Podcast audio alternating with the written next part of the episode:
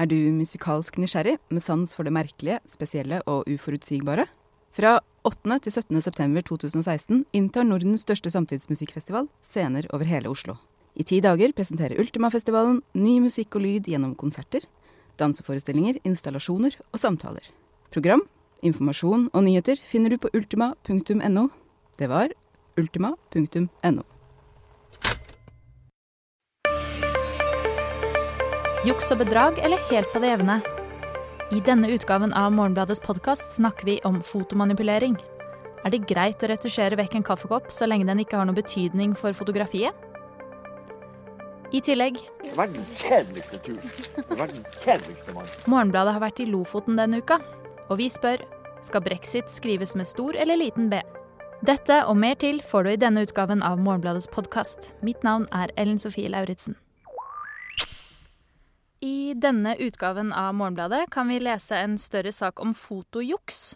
For etter at den verdenskjente pressefotografen Steve McCurry, eh, han som tok de The National Geographic-bildet av den afghanske jenta med de store grønne øynene eh, Etter at han ble avslørt som jukser, så har man begynt å se nærmere på pressefotoet og hva som er greit når det gjelder bildemanipulering. Christian Belgaard, du er fotograf i Morgenbladet, og du har også vært med på å skrive denne saken.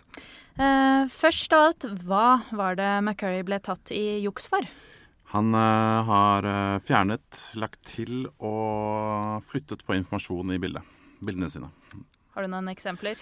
Det første, ble, det første, som ble, kom til overflaten, var et bilde av fire unge gutter i ja, Bangladesh eller India eller et eller annet sånt, som spiller fotball og løper etter en fotball på et jorde. Og så dukket det plutselig opp et bilde hvor det var fem gutter, ikke fire, som løp etter denne ballen. Så han hadde visket vekk en av guttene, rett og slett? Han hadde fjernet den uh, ene gutten for å få et uh, penere bilde, da. Mm. Syns du det er greit? Nei, Nei, det er ikke greit i det hele tatt. Hvorfor ikke? Hele greien man jobber med her, er, bygger jo på troverdighet. At det man ser i bildet, er det som kamera så. Så er det en annen diskusjon gjennom det er subjektivitet. Altså kamera er demo demokratisk, men fotografen velger jo, ikke sant. Mm. Um, du har også skrevet uh, en sak om denne McCurry uh, i fotografi. og Den saken går mer ut på hvordan han fremstiller uh, de kulturene som han dokumenterer. hva kan mm. du fortelle om det? Nei, altså, Jeg ble bedt om å skrive en sak om å reise og fotografere. Så den handler om mange ting. blant annet da nevner jeg McCurry fordi jeg mener at Én ting er at han har jukset og fjernet ting, men jeg mener at bildene i utgangspunktet representerer et veldig gammeldags og vestlig blikk på resten av verden. Et, ja, som hører mer hjemme i kolonitiden enn det, enn det gjør i dag. Så jeg mener at i utgangspunktet var bildene, om ikke usanne, så i hvert fall ja, mm. ikke så gode, mm. etter min mening. Um, men nå er det jo ikke bare McCurry som har jukset her. Um, i fjor ble det jo kjent at 20 eh, av finalistbildene i World Press Photo-konkurransen uh, at de ble diskvalifisert pga. en lignende sånn bildetukling. Mm. Um, hvorfor er det så mye av dette nå? Eller har det alltid vært sånn, bare at vi ikke er klar over det? Det går en, uh, Historien går nok tilbake helt til starten av fotografiet. Vi uh, har bilder i denne saken her nå som er fra Krimkrigen, som midten av 1800-tallet, hvor det fjernet kanonkulene ut i veien så det skulle se mer dramatisk ut uh, han sendte bildene hjem. Men uh, jeg tror nok at man ser en økning i det nå, fordi av flere grunner. Én uh, at det er mye lettere å gjøre det i Photoshop enn det er å tukle med et negativ tidligere. Og så tror jeg også at fotografer er mer presset. at det er større press på å levere bilder raskt, få de beste bildene. Det er færre jobber. så tror jeg også det at det er færre ansattfotografer, at det er flere frilansere.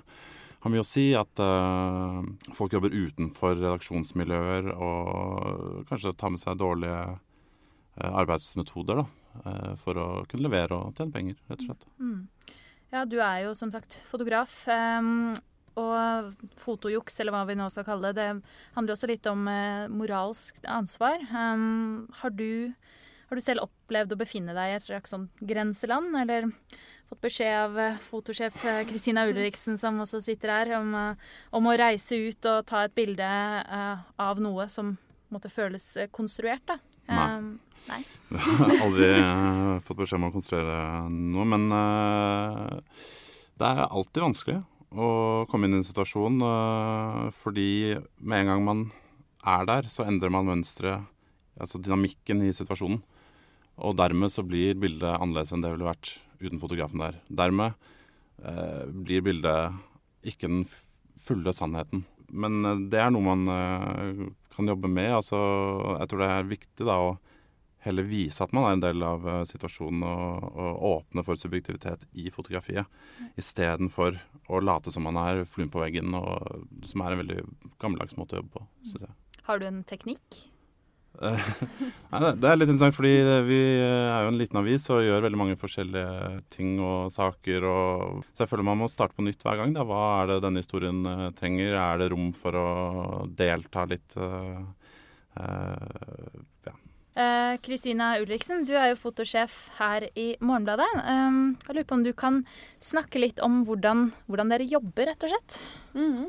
Morgenbladet er jo en en ukesavis. Vi er ingen uh, dagsavis. Vi har, vi har, har, ikke store nyhetspresse på oss. Uh, vi følger ikke, følger ikke nødvendigvis uh, øyeblikket, da, det avgjørende øyeblikket, som vi sier. Vi følger det som har skjedd etterpå. man prøver å få det til å reflektere i det visuelle uttrykket vårt. Da. vi prøver å jobbe med de sakte, sakte bildene. Uh, det som skjer etter hendelsen. En ettertenksomhet. Mm. Eh, skape en stemning, og så gi noe eget. Tilføre noe nytt i teksten. At ikke nødvendigvis eh, teksten og bildet skal si det samme, men at eh, fotografen er med på å styrke teksten, og vice versa. Da. Mm. Eh, ja, akkurat nå så ligger det jo en haug med bilder eh, på gulvet borte hos dere i fotoavdelingen. Um, som ligger spredd utover. Um, hvordan er det dere jobber, altså, eller du da, jobber med fotografer på litt sånn større reportasjer? Ja, vi, som Kristian sa, vi er en veldig liten uh, visuell sektor, som vi kaller oss. Mm. Så vi samarbeider uh, med de fotoprosjektene og hjelper hverandre. Så så det å printe ut og klippe og lime, legge på gulvet, sette sammen, se hvor det visuelle språket går hen, da, og fortelle en historie med bildene, det er viktig. Mm. Det handler om å teste ut og få det til å funke, da. Akkurat som man gjør med tekst, at man bytter biter eller man forbedrer teksten. Så må vi sette det sammen, det visuelle språket, da, til mm. en historie. Det handler om å fortelle. Mm. Eh, men hvis vi nå snakker om eh manipulasjon, da. Um, hvor går grensa? Uh, er det greit f.eks. å fjerne en kaffekopp uh, på bordet, eller ta bort en sky på himmelen? Nei. Det er, Hvorfor ikke? Det er ikke det. Det er ikke greit å ta bort en kaffekopp. Selv om det ikke I, gjør noe for bildet? Uh, ja, nå, Da må man snakke om sjanger, da, i tilfelle. Mm. Hvis vi snakker om nyhetsbildet, så kan man ikke ta bort en kaffekopp. Nå er kanskje ikke store nyhetssaken som har så mange kaffekopper. Men, men, utgangspunktet er jo det samme. Man kan ikke fjerne i bildemanipulasjon en kaffekopp. Har du ikke fått, fått det du ønsket i ramma, så må du la det være som det er, da. Mm. Eh, og det gjelder jo også for så vidt i beskjæring. Mm. Er den kaffekoppen så langt til siden at du kanskje kunne klippet den vekk? Er jo fortsatt ikke greit. Mm. Du har tatt Den er, den er der. Mm. Eh, så kan man også stille seg spørsmålet da Hvis ikke Altså kaffekoppen er med i bildet, men den var der jo i, i settinga. Så har du utelukka å ta bilde av den Nå blir det her litt banalt å snakke om kaffekoppen, men, men godt eksempel. Eh, det er et subjektivt syn. Du velger å ta med kaffekoppen eller ikke, da. Eh, og det, det, er greit, da. Det er valget du kan gjøre som fotograf, men du kan ikke fjerne kaffekoppen i bildet, mener jeg, da. Hva med å legge den til, da? Eh, igjen, dette blir veldig banalt, men la oss si du har eh, skal ut og ta et uh, slags nyhetsportrett. da. Dette går vel egentlig til dere begge. Og, og den du skal ta bilde av, la oss si det er uh, Sylvi Listhaug, da. Og hun har sittet og drukket av en stor blomstrete En, en tekopp med blomstermønster. Uh, og så setter hun den vekk, men så syns du det var så fint når hun satt liksom og holdt i den mm. tekoppen. Uh, selv om det øyeblikket har du ikke lenger. Hva med da å konstruere det øyeblikket? Er det er det noe som er greit, Christian? Portrettsjangeren nok, har nok litt større, større, rom for å konstruere konstrueres i hvert fall sett opp. Altså, der er det ikke noen uh, enkle linjer. Altså Annet enn at man ville foretrukket da, at Christian hadde tatt det bildet med den koppen, mm. tenker jeg. Det, når det skjedde? Når det skjedde. Mm. Men, Men innimellom gjør man uh, altså, stiliserte, oppsatte, åpenbart oppsatte portretter. ikke sant? Andre ganger så man, bruker man det mer som et sånn nyhetsbilde. Altså eh, La oss si man, Når vi fulgte Yahya Hassan rundt i Århus så var det ingen instruksjon. ikke sant? Da er du med han på en reise. Man, det er en nyhetsfotografi, da. Det er bare bakgrunnen. Uh, mens uh, hvis vi har noen i et studio for eksempel, da, og setter ting opp og bruker blitslamper og lager et, et tablå, da, mm. da er det jo en helt annen uh, greie. Men om leseren oppfatter disse forskjellene, det vet jeg ikke. Mm. Eh, men blikk og utsnitt eh, er jo også viktige ting her. Og det nevnes i saken så nevnes eh, den danske fotografen Janus Engels. Han, på oppdrag fra den danske avisa Politikken så skal han lage en fotoreportasje fra kommunen Langeland for å vise at Utkants-Danmark ikke var så ulik København. Um, men disse bildene han tok, da, f.eks. av nattbadende ungdommer og en fest og en stripe kokain på en CD-plate, de fikk innbyggerne til å rase fordi de følte seg rett og slett latterliggjort. Og det Han hadde ikke manipul manipulert bildene, men det var blikket hans, og det var et ganske tydelig blikk.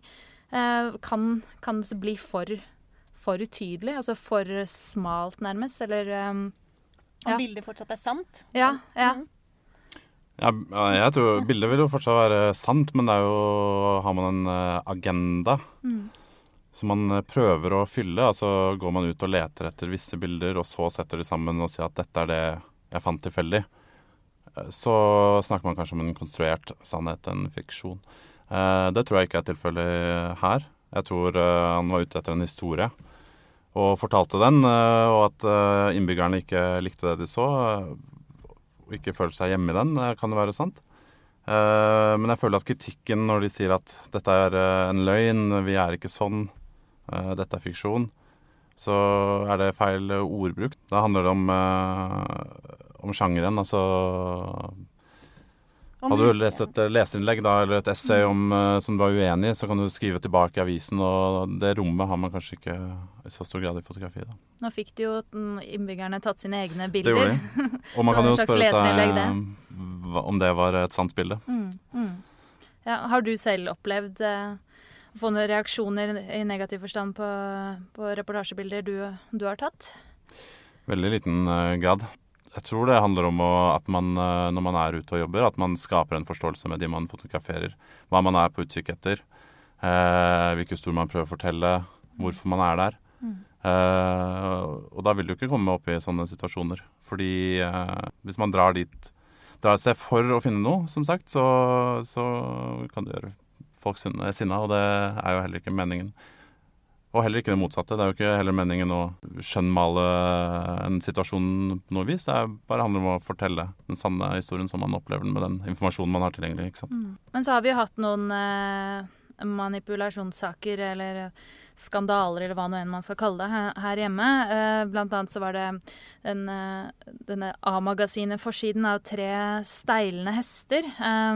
Fra i fjor, og det viste seg å være manipulert. Eh, at de hestene var satt sammen. Eh, og så var det Agderposten som eh, hadde tåket til utsikten gjennom et bussvindu, sånn at det så ut som om bussen var i bevegelse, mens den egentlig sto helt stille. og A-magasinet fikk kritikk i PFU, altså begge sakene ble klagd inn. og Agderposten ble felt. Men det er jo ikke så veldig mange saker man ser. Eh, hvorfor tror dere så få saker, eh, fotosaker blir eh, klagd inn til PFU? Jeg tror det handler om eh, forståelse. Og det handler om eh, språk. Altså skriftspråket vårt går tilbake over 5000 år. Eh, mens fotografiet ikke kommer på banen før ja, etter Morgenbladet. ikke sant? Det er ikke 200 år gammelt engang. Så man eh, mangler et uh, språk uh, for uh, fotografi, en måte å uttrykke hva man ser på. og fotojournalistikken er enda yngre, ikke sant. Er i, så vidt født. Det er i barndommen, tidlig barndom. Men nå er jo også pressefotografene i en presset situasjon. Først var det VG som ja, lagt ned landets lokalkontor mente at eh, rørleggere kan ta de bildene. Litt tabloidisert det der. Men og i høst så varslet eh, to svenske aviser at de sier opp alle fotografene. Og så har vi også framvekst av Instagram og Snapchat og sosiale medier, og man har apper og man deler bilder, og alle kan liksom ta gode bilder eh, nå, da. Eh, hvordan, hvordan merkes det? Nei, altså, jeg tror det er to måter å se det på. Jeg tror uh, nyhetsfotografi, altså bilde av eh, brannen eller av uh, noen som blir arrestert på gaten, det er ikke fotografens jobb i så stor grad lenger. Det er ikke nødvendig. Og man ser jo mange nyhetsleverandører, spesielt i utlandet, altså i Sverige og i USA har det vært mange tilfeller av dette, hvor man kutter ut eh, fast ansatte fotografer og bruker heller byråer. Og det er helt forståelig. Men eh, når vi nå har vært rundt og pratet med de forskjellige riksdekkende redaksjonene i Norge, så altså, dette var litt av grunnen til at vi hadde lyst til å skrive den saken. Og finne ut hva er det som skjer med fotografiet. Og mitt inntrykk er at det satses på fotojournalistikk eh, i Norge. Det satses på på visuell historiefortelling, og det er mer en endring i situasjonen, mer enn at det, det kuttes. Så jeg føler at det blitt eh, Det oppleves litt feil, da, det bildet som har blitt malt eh, av nettopp med det. Så Og dette med, med Instagram og Snapchat og sånn, altså har det blitt produsert flere bilder de tre første månedene av dette året enn det var i hele forrige århundre, så sier det noe om hvor mange bilder det finnes der ute. Da. Det er ikke nødvendig at man ansetter folk for å løpe ut og ta de. Eh, De store reportasjene. Ja. Det, det store fotografiet, de lengre prosjektene, de skal vi selvfølgelig satse på. Bare Mm. for å understreke det. Mm. Ja, altså man, eh, Det trengs jo da i dette havet av bilder. Altså Man Mm. blir jo, man får så mye bilder over seg hele tiden. Fra medier, fra reklame, fra TV, fra telefonen sin. Og, og for å skjønne sammenhengene, da. Det er jo der man kommer inn og prøver å liksom finne det lille da, Mm. i det store. Mm. Så vi er ikke helt på vei mot uh, pressefotos endelikt? er På kanskje- Nei, på Nei. ingen måte. vi Er det- optimistiske. Ja. Mm. Men uh, helt til slutt, da. Hvor uh, går grensa for, for fotomanipulasjon? Hva, hva er greit, og hva er ikke greit? Eh, nå skal det sies at Morgenbladet også manipulerer bilder. Ikke frik ut der hjemme, men vi bruker mye fotoillustrasjon. Eh, eksempel Christian eh, lagde for noen eh, uker siden en, eh, et portrett av Donald, Trump, hvor han tok hodet hans og satte det på en byste. Eh, helt tydelig så skjønner man jo at eh, dette ikke er virkelighet. Da. Og det er greit, da. Da bruker man bildemanipulasjon til å gjøre noe kreativt, lage et uttrykk. Dette er ikke en nyhetssak, dette er et eh, portrett. Det er en annen måte å fortelle historien på om Donald Trump. Eh, og det er innafor. Men nå tar vi kaffekoppen. Det går ikke. Det går ikke. Um, Kristina Ulriksen og Christian Belgaa, dere får tusen takk for at dere kom og delte litt eh, fotostoff med, med lytterne våre. Takk skal dere ha. Selv takk. Med ujevne mellomrom tar vi her i Morgenbladet for oss det norske språk i Morgenbladets språkspalte. Eh, Morgenbladets korrekturleser og huslingvist Pål Uvåg han forteller deg ting du kanskje ikke visste om språket vårt. Denne uka så snakker han om brexit og minoritetsspråk. Nå eh, har jeg fått, eh, fått besøk i, i studio eh, av, av Pål Uvåg. Eh, Det er vår eh, korrekturleser og Norges eneste ikke-surmaga lingvist. Eh, hei. Hei. Eh, det, det har vært veldig mye, mye snakk om, om brexit i det siste. Eh, og det er jo nesten det eneste folk har snakka om. Og, og jeg forstår at uh, sjøl om du som lingvist ikke nødvendigvis uh, i, i faglig forstand har vært så interessert i det, så har du plutselig våkna en intens, eh, intens interesse Veldig intens. Ja. Hva kommer det fra? Ja, det var jo her at vi, at vi var i tvil om vi skulle ha liten eller stor B. Ja. Altså, jeg var jo ikke i tvil, selvfølgelig, men, eh, men det var diskusjoner, da. Og det er, eh, det er jo veldig gøy at vi kan ha at vi, kan ha, at vi med eh, vår bakgrunn som språkvitere kan kaste oss på en så aktuell eh, tematikk. Og plutselig være i stormens øye. Mm. Mm, for, for den store krangelen går da om du- hvorvidt du skal skrive brexit med liten b, eller brexit med, med stor eh, b, som i Britannia. Eh, Hva er egentlig konklusjonen? Har det kommet noe frem til noe enighet? Ja, Det var nesten imellom? ikke nødvendig å diskutere engang. Altså, for det er veldig, veldig, veldig greit å si at den må være liten. Men det kommer jo fra en, eh, en, en stor B i, Jeg sier at stor... den må være liten, sier jeg. Men, men er brexit det blir jo et slags land, det er jo en handling, men også en, en, slags eh, nasjon. Storbritannia blir jo, blir jo til brexit, på en måte. Ja, men da sier vi jo Great Britain eh, på engelsk. Da, Great, Brex, great. Great Brexit. Og da, da, da, da kan man ha stor G og B. Men Ja. det er engelsk, vet du, og de er gærne på sånt nå. På store og små bokstaver. Tyskere også, for ikke å snakke om Petter Dass. Han var norsk, for så vidt. da. Ja. Han, han skrev jo Han, eh, han syntes ikke at det holdt med stor H og stor G i 'herregud', så han skrev stor H og E og stor G og U, for å liksom virkelig understreke at dette her var Ja. ja.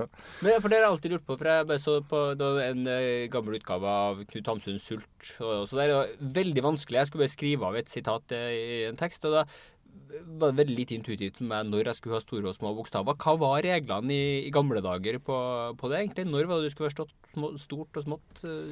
Akkurat hva det var på Hamsuns tid, det, det tør jeg ikke si. Men eh, vi er jo sterkt inspirert eh, fra, eller av tysk. Og tyskere de har jo store bokstaver i alle substantiver. Oh ja, det er det, ja. Enten det er eh, hunder eller mennesker eller hva det nå er. Men det, det gir da ingen mening. Hvorfor skulle, skulle, skulle man ha det? Det blir jo altså, utrolig forvirrende lesning. syns ikke det gir noe mer mening enn å ha en stor B i brexit.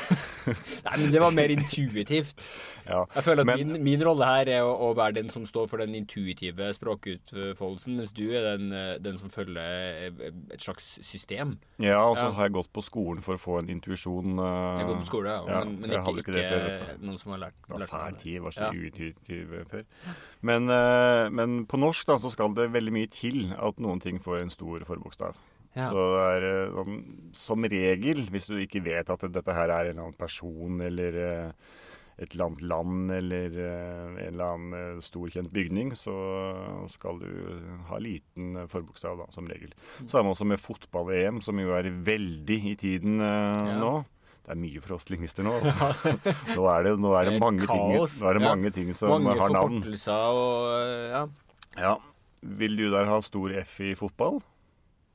Nei, det tror jeg ikke. Nei, vil ikke det. Nei. Er bra. Lurer du meg inn i en sånn felle her nå, hvor jeg skal ende opp med å, jeg, si meg helt enig i Jeg håpa det, Ja. men du, du unngikk den.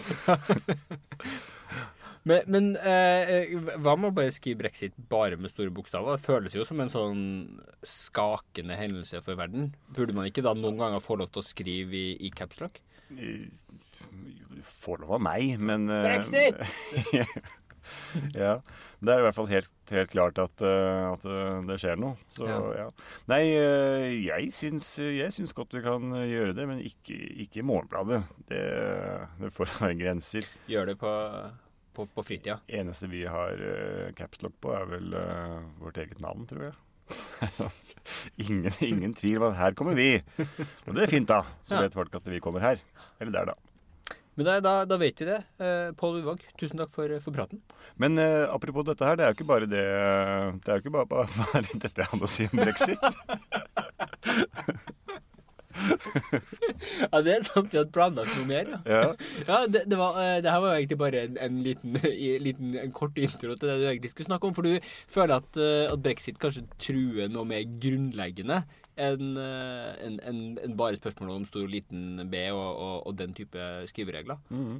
Kan ikke du nå, sånn at jeg for en gangs skyld kan, kan føle meg som en sånn viktig utenrikskommentator, kan ikke du spørre meg eh, om brexit vil ha noen betydning for, eh, for språkene? Jo.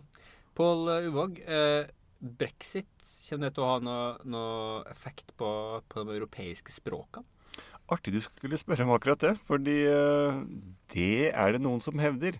Altså de uh, britiske minoritetsspråkene, de eh, har blitt veldig godt behandla av EU. hva er et minoritetsspråk? Jo, et minoritetsspråk, det er da et språk som, eh, ikke overraskende, en minoritet i landet bruker. Ja.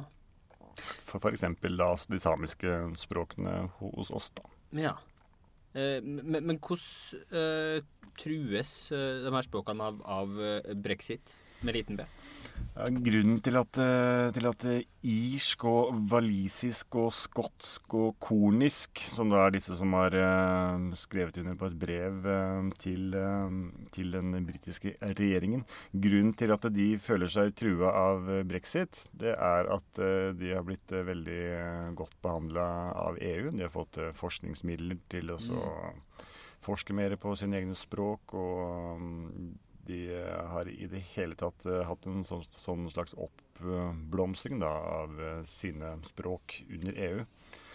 Og det frykter de at de ikke vil få fra den britiske regjeringen da, uten EU. Fordi midlene de har fått til all sin forskning, har kommet fra EU. Så da kan uh, kornisk, som jeg aldri har hørt om, uh, plutselig uh, miste sin støtte og, og forvitre og bli, bli egentlig da helt Og dru- drukne av, av majoritetsspråket. Ja, og det blir faktisk Queens English. Altså Drukne var et veldig godt bilde her, fordi at de ligger helt ytterst, ytterst på tuppen, helt nederst Holdt på å si nederst til, til venstre, men altså helt sør-vest i Mm.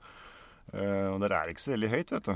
Så Nei. det kan faktisk drukne på flere måter. Men de får, de får eh, slå kreftene sine sammen med, med elvdalsk, det eh, lokalspråket i, i Sverige, som jo kjemper for å få minoritetsspråksstatus eh, mot eh, svenske myndigheter. Så kanskje de til sammen kan klare å, å slå igjennom på, på sine felter, sjøl om Storbritannia nå er, er ut, eller på vei ut av, av EU. Ja, hvis du tar 1000 mennesker her og 1000 mennesker der, så har du jo brått eh, 2000. Så, Ja, kanskje man kunne få veldig mange av de små minoritetsspråkene til å slå seg sammen og lage et slags sånn konglomerat-minoritetsspråk som blir et majoritetsspråk til sammen. Trøndersk burde kanskje vært det. Trøndersk burde definitivt vært det. Ja. Pål Uvåg, eh, tusen takk for, for praten. Selv takk.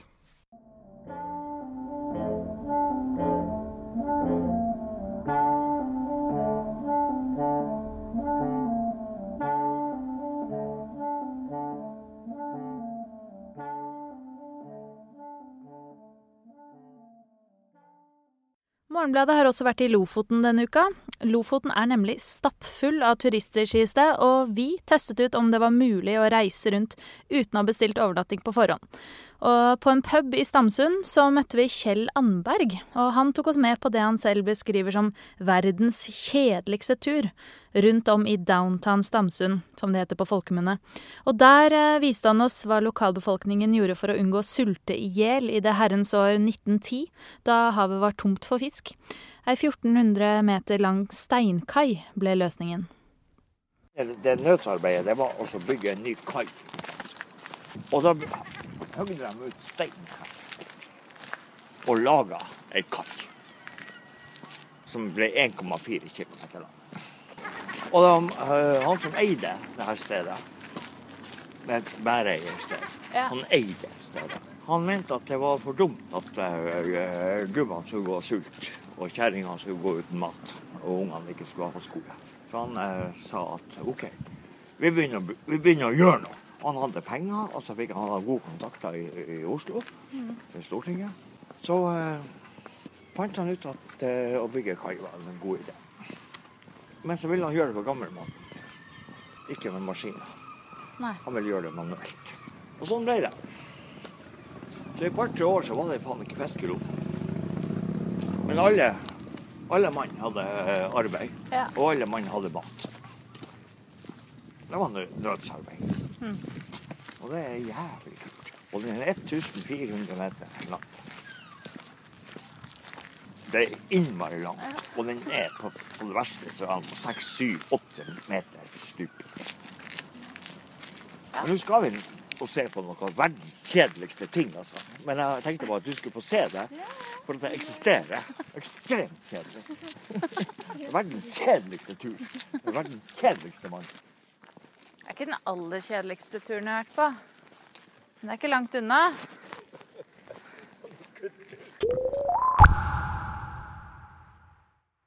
Mer om Kjell og hans kjedelige tur får du i ukas Morgenbladet.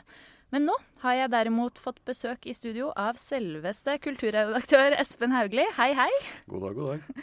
Og du skal gi oss ikke bare ett, men to kulturtips eh, midt i fellesferien. Eh, hva har du tatt med til oss i dag, Espen? Jeg har tatt med en plate og en bok. eh, Yes. Som jeg tenker kanskje på en måte passer litt greit sammen. OK, boka først. Boken først. Det er David Salays siste roman, 'All That Man Is'. En kanadisk-ungarsk eh, forfatter eh, som eh, ble kåret til en av Grantas topp unge forfattere i Storbritannia for et par år siden. Som nå har skrevet en bok om hvis man kan si det litt pompøst, et slags gruppeportrett av å være mann i Europa i dag. Det er en roman som består av ni svært løst sammenknyttede tekster om ulike menn. Eh, som er, hver, hver av dem er et annet sted enn der de hører hjemme. Hva er det med stilen hans som, som fenger? Um, ja, han skriver faktisk ganske morsomt. Uh, og så skriver han om uh, noe som uh, vel eh, angår både kvinner og menn, og det er jo rett og slett eh, det liksom hvor vanskelig det er å oppnå kontakt med andre mennesker. Og hvor eh, eh, viktig det er å prøve likevel. Ja, høres bra ut. Eh, og så var det plata. Hva er det der? Det er en eh, ny plate fra Malcolm Middleton, eh, som noen kanskje husker fra Arab Strap, som var litt populære for 10-15 år siden. Eh, hans nye plate heter 'Summer of 13', eh, og den eh, handler om eh, hvor eh, vanskelig det er å, å være menneske. Og eh, det er noe med den skotske, litt flate aksenten som egner seg veldig godt til å synge om depresjon og fremmedfølelse og angst. Eh, en eh, men eh, kombinert med den eh, musikken som eh, danset til på 90-tallet. Så det, man hører eller ser liksom denne bleke skotten som sitter alene hjemme og, og drømmer om hvordan det kunne vært. Så funker det da å lese med, med plata liksom på øret, eller blir det bare surr? Det er kanskje best å bytte på. Ja. um, jeg tenkte vi skulle ta en liten lytt på en av låtene. Uh, hvilken låt skal vi høre? Det er en låt som heter 'Brackets', uh, som handler om at vi er alene fra vi blir født til vi dør. Veldig sommerlig og fint, Espen Hauglie. Du får ha takk for det. Da hører vi litt på Brackets.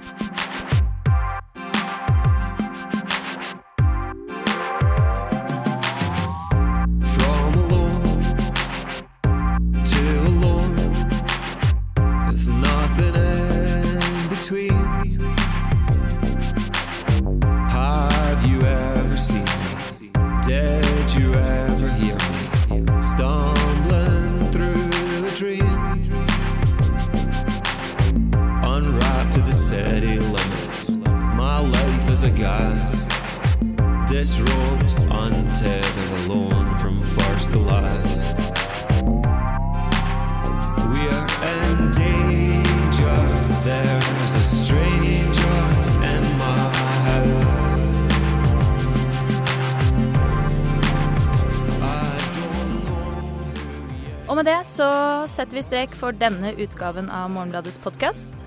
Liker du det du hører, så del gjerne med vennene dine. Og husk at du kan abonnere på podkasten via iTunes eller det podkastprogrammet som du har på mobilen din. Musikken du hører i dag, den er laget av Beglomeg og Ådne Meisfjord. Og jeg heter Ellen Sofie Lauritzen. Vi høres.